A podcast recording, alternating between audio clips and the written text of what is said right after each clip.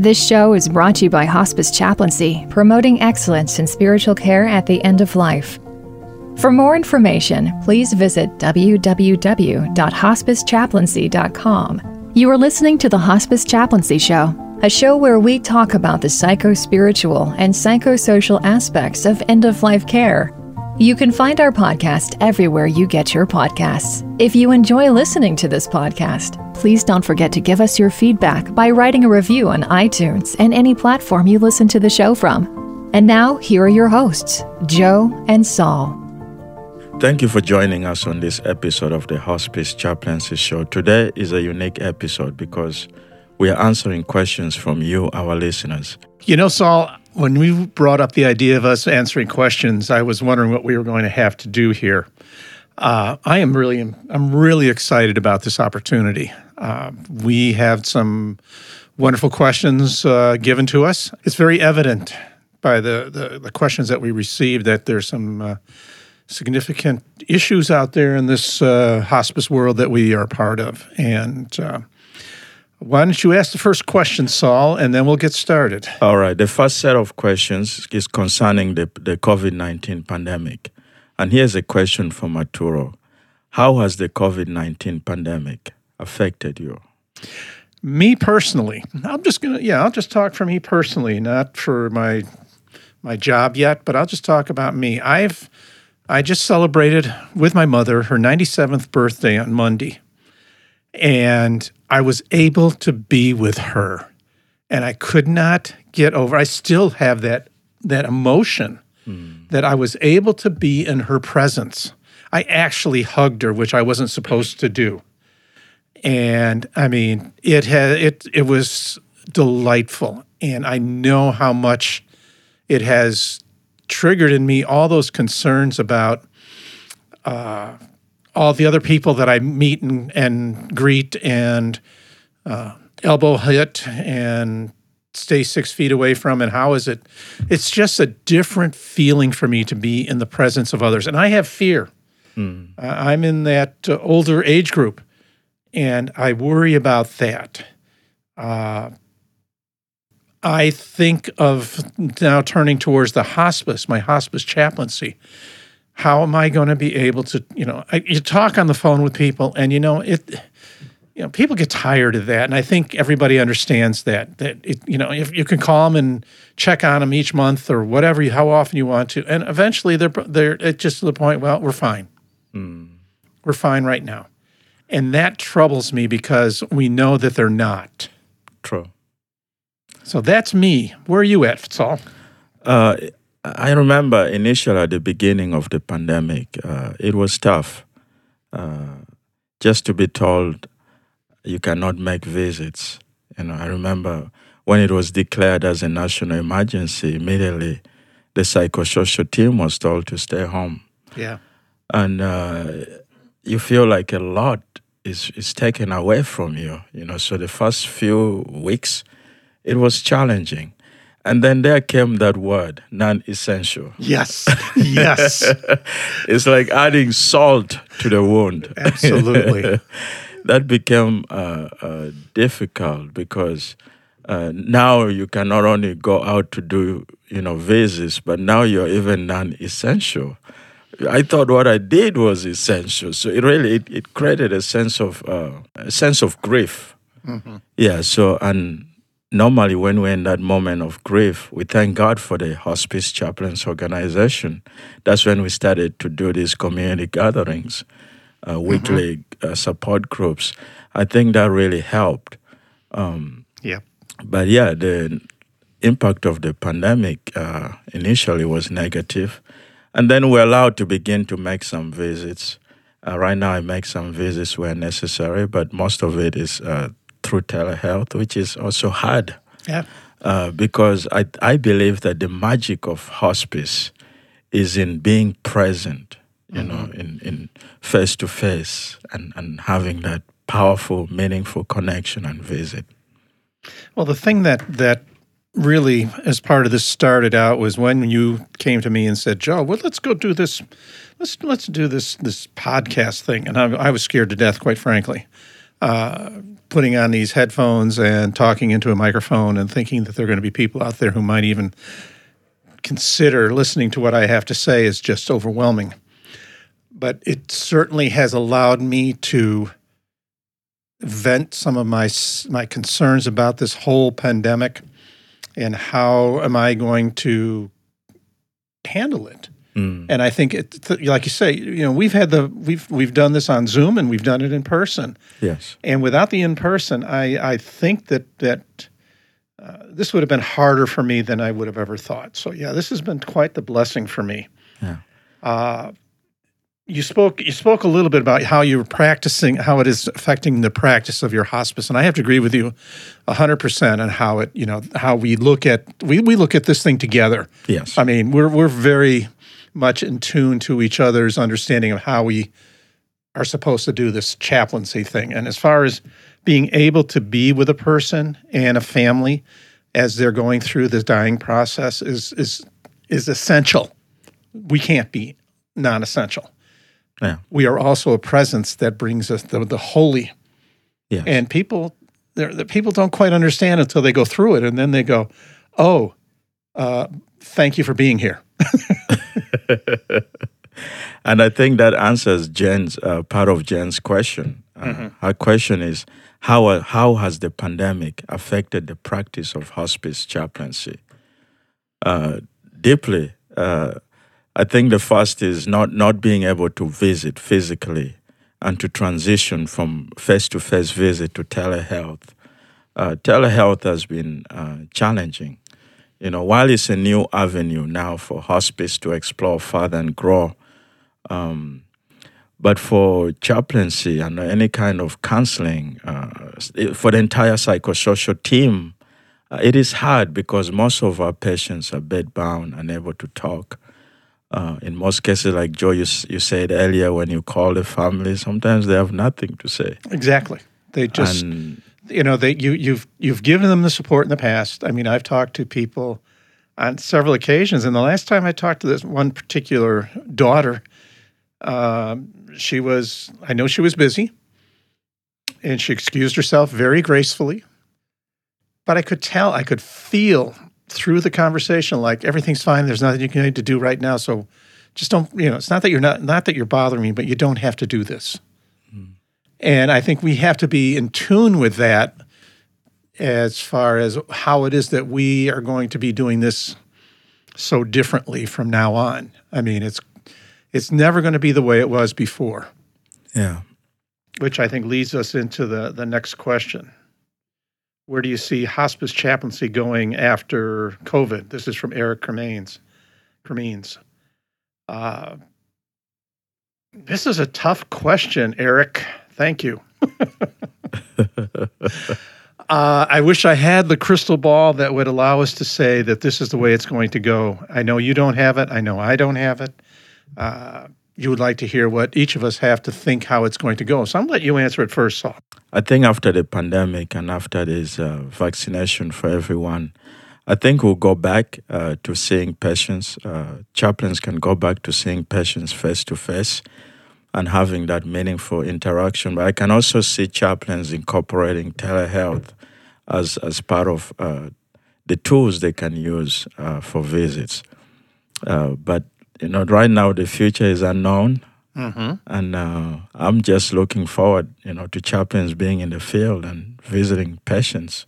Petra asks, um, how does staff support look like in this pandemic?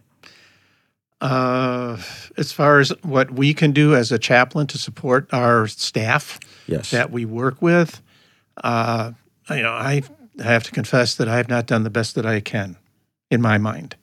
Uh, I have talked to a number of our nurses on occasion, and it's very irregular.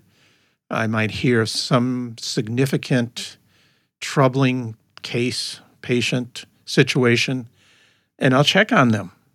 And I and as and they are so thankful for that time of discussion. It's like anybody else. You have something that troubles you. You need to find someone that you can trust, and usually it's someone that is not uh, emotionally connected to you, but yet you can trust. and hopefully we are that as a chaplain with our staff members. I mean, it's it is significant that we need to, and I need to get back at that and make some phone calls and talk to the people that I I sense that might uh, need that, and sometimes they don't know they need it. Yeah, I think it's important. You're right to check on the staff. You can text them, you can call them, find out how they're doing. You can make yourself available to be there to listen to them. Uh, you can also facilitate a Zoom meeting, you know, with the staff. That's true. To find out how they're doing. Uh, but while you do that, also make sure you take care of yourself because this pandemic has affected everybody. Make sure you replenish. Uh, so self care is important as you begin to pour out in other people's lives. Make sure that you're filled. But you know, a text message can go a long way. You know, with a colleague, a phone call can go a long way in helping, es- especially those in the front lines. You know, you brought up an interesting fact there about even ourselves. Uh, I was uh, participating in the, uh, the the the Facebook page there of hospice chaplaincy, and the uh, I responded to this uh, chaplain who wrote about having patients that do not respond to you and have nothing that seems to be that they even recognize that you've been there and it, it troubled that person, that chaplain, so much so that they were thinking of leaving the, the this part of the chaplain, the hospice chaplaincy.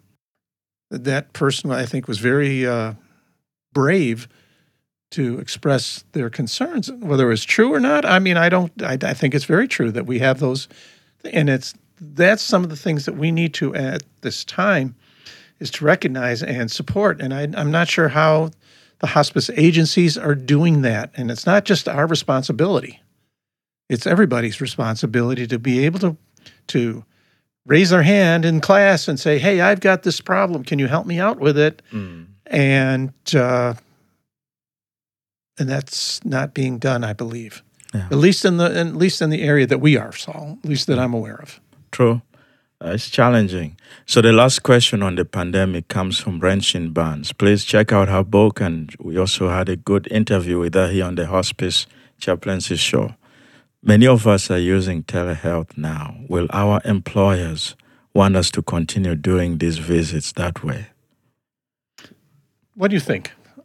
Um, I think after the pandemic, uh, we'll be going we'll be going back. Uh, many chaplains will be able to go back to the field, but I think telehealth, you know, is is a vital tool. I was going to say, I think put- hospice will keep it. Yep, I think you'll be putting that in that toolbox that we we need to carry with us for those times that we can't get to see someone. And uh, I think uh, you know I'm just very biased in thinking that the only way that we can really do this ministry is to be in person. I mean, you know, that's my my my my focus for the future to see where it is. I mean.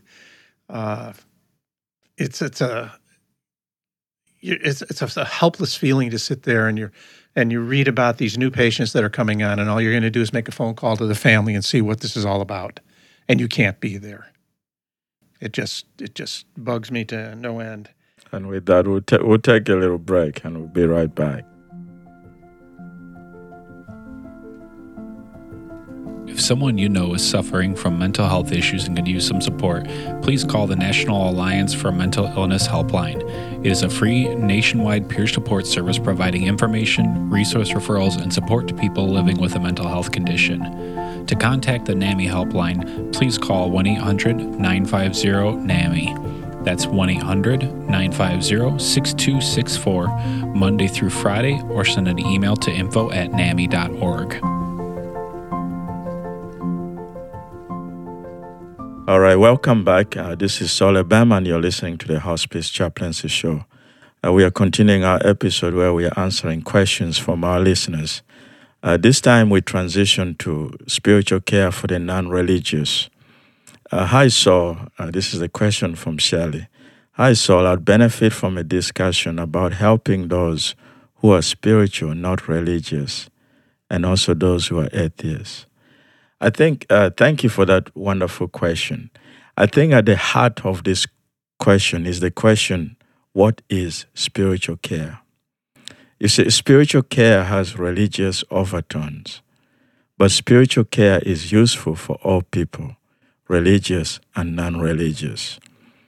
You see, spirituality can be defined as the way individuals seek and express meaning and purpose, and the way they experience their connectedness to the moment, to self, to others, to nature, and to the significant or to the sacred.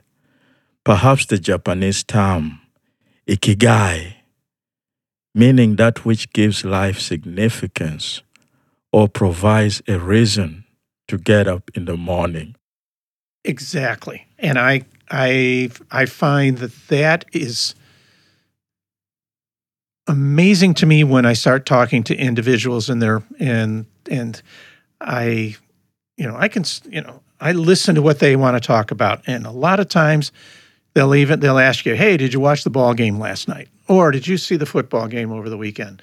blah, you know, all those type of things that that are important to them at the moment and you start talking about it and you relive moments of the game and you say, yeah, it was really great. You know, it was great how they came back to win or something like that. And then all of a sudden things change because you're in the moment of where you've connected with that person. And to me, that's spiritual. Mm-hmm. You don't have to go in there and say, you know, this is the presence of God now that's doing this. No. We know that the presence is God there of the that God is there already we need to identify what it is that makes this person live and be vibrant what and gives alive. Them meaning. Exactly.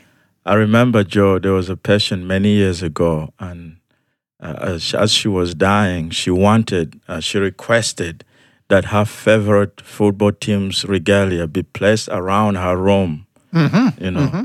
and just by honoring that, that is spiritual care. Another one wanted her dog to stay with her in the last hours of our Absolutely. life.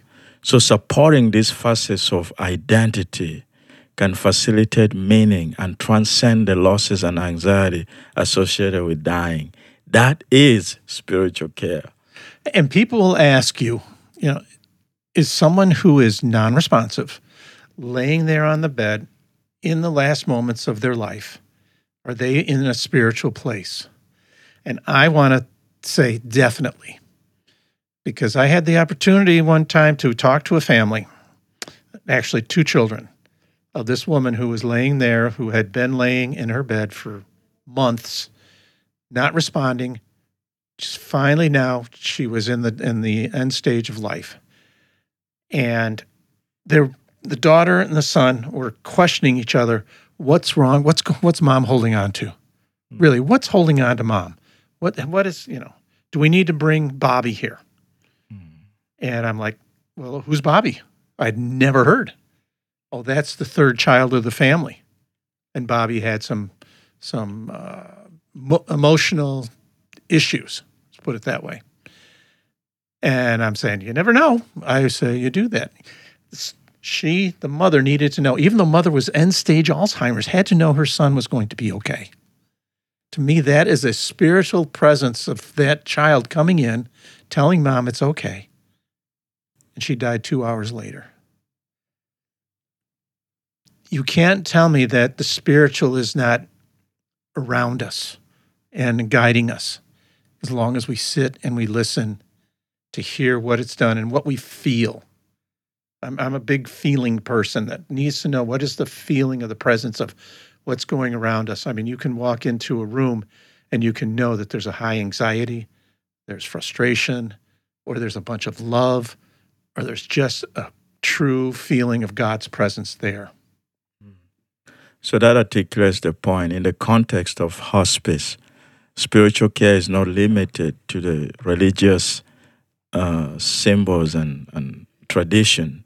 Although that's but important, though, that you is, know. Yeah, that is that is a very important part of spiritual care. Exactly. But spiritual care is translated as um, defined uh, in the context of hospice is that which gives someone meaning. And your job as a chaplain is to facilitate whatever gives that person meaning.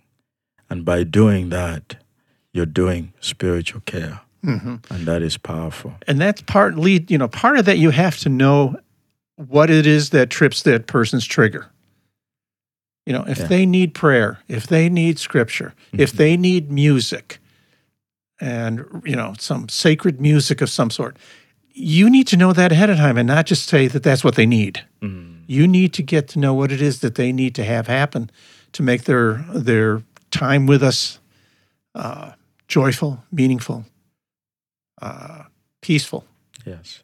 and that's what we need to do. And now we transition to a question from Raphael uh, about boundaries. Where to draw the line. It's important to care about our work, but equally important to know when to back away. Boundaries serve to establish and maintain a trusting chaplain patient relationship and help chaplains maintain justice and equity in dealing with all their patients, not only the special few they love. Uh, you don't know this about me, but I was at one point in our denomination. I was on a uh, on a committee, I guess you'd call it that. Yeah, a committee that would investigate uh, boundary issues. Uh, you know, in our denomination, each pastor, each clergy, and I think that included chaplains as well, were to go through boundary training. Uh, to me, this is an exceptionally challenging and scary part of our work. Uh, because I, during my time on that committee, uh, heard stories and became to understand exactly, in my mind, not exactly, but what are boundary issues.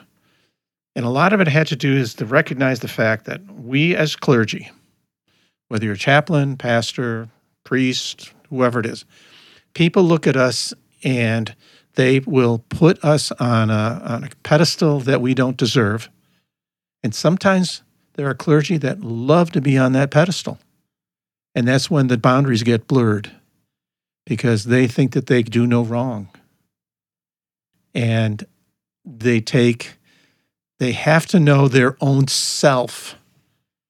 You have to know who you are as a person, as a clergy person, so that you don't find yourself trapping someone or getting trapped into a situation that goes beyond the scope of what it means to be clergy. When they say, when you say, "Hey, I'm a, I'm a chaplain, I'm a pastor," people look at you and say, "Oh, the pastors come to visit," and they put you up there, and then there's things that that go on in them, and you have to be able to see what's going on with them to see if they're they're going to stop step over that boundary, hmm. and we have to know what those are. Yeah. So these are some of the causes of boundary problems in hospice. In caring for dying patients, it is common for strong emotional bonds to develop. However, when the limits of the chaplain patient or family relationship are not clear, or where normal professional boundaries are not respected, problems are likely to arise. That happens more times than we want to admit, Saul, because we find ourselves in situations where we are we are put in the middle of something, whether it's uh, one family member against another, um, whether you're you know you're you're supporting the patient and they're not supporting the patient. Uh, we have to know when it is that we have to say, "Excuse me," uh, but I have to, uh, you know, get out of this situation somehow. And you know, we all want to be helping, careful. I mean, helping, loving, caring people, and to do what we think is the best for that patient or that family. And sometimes, like like you just said, that is uh, we have to be aware where it is that we're going to what we're doing to try and make it Yeah, these are some. These are some of the common reasons for uh, boundary problems in hospice. One, personality styles or psychiatric disorders in which normal boundaries are not recognized or affected. Two, chaplain stress or burnout. Three, cultural misunderstanding. Uh, and here are some of the warning signs, Joe, uh, and examples of potential uh, potential boundary uh, issues. One, giving, gift giving. Mm-hmm, mm-hmm. Mm-hmm. You receive gifts from the family, or you're giving gifts to the patient or family. Yep. That could be dangerous. Yes. Two, patients having or wanting access to the chaplain's home phone number or other personal information. Have you been in a situation like that? Oh, don't don't go there. Don't go there. I don't want to. I don't want to confess all my sins right now. Three, patients or family expectations that the chaplain will provide care or socialize outside of the clinical settings. And then the chaplain revealing excessive personal information with patient or family. What do you think? Those are serious warning Those are. signs. St- I mean, uh, if we were perfect, we wouldn't be doing it. But I know that we've all done these. I mean, there's just no doubt in my mind that we have all been part of that in some fashion, form or fashion. Uh, we have to be willing to ask the tough questions. I mean, when you started talking about problems with the the boundaries and psychiatric disorders, uh, we don't always know that. We don't know if someone who is having some issues with uh, manic depressive, uh, other issues, and we could, you know, somebody comes up to you and says, you know, I really need to talk to you about this. And if we don't know how to really discern if they're if this is something that is uh, something that is within our purview, our abilities, we could find ourselves being trapped into something that we're stepping over boundaries. I was fortunate when I was in the church that I had a family tell me that their daughter had just been let out of prison, coming back home. She had found her faith, and she they knew that they wanted her that she would want to talk to me. And I thought, well, that's very kind of you to give me that information. Thank you. And then they went on to tell me that she was also bipolar. And I had really at that time no understanding what it meant for someone to be bipolar. They were talking about, you know, the manic side and the depressive side. And then I learned that the manic side means that these individuals could, this is the best experience that they have is like being on a constant high all the time. Hmm. And they just want to work, work, I mean, they just want to play, play, play, and have fun. Well, part of it as a female is that they can be also very, become very promiscuous. Hmm. This young woman who absolutely was very talented, very gifted, and also very, very pretty girl, was sitting on the opposite side of the desk to me and talking about her faith journey. And then she started getting up and trying to get around the around the table on me. I was scared to death.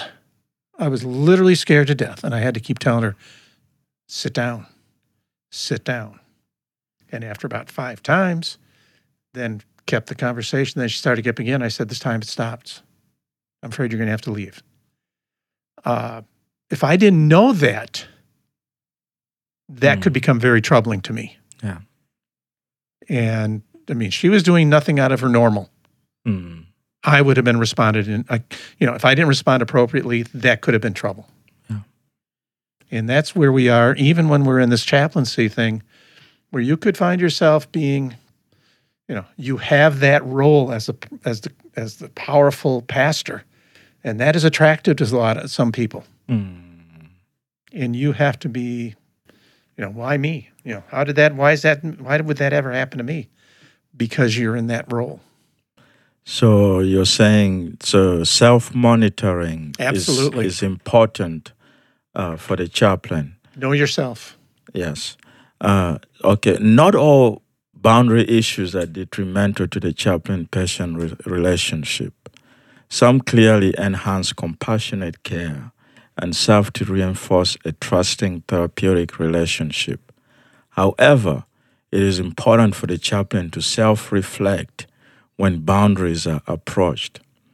Ask yourself Am I treating this person or this family differently than I may do other patients? What emotions of my own does this person or family trigger? And are the emotions impacting my clinical decision making? Are my actions truly therapeutic for the patient? Or am I acting in a manner to meet my personal needs? Would I be comfortable if this gift or action was known to the public or my colleagues? Could this boundary issue represent a sign that I'm experiencing professional burnout?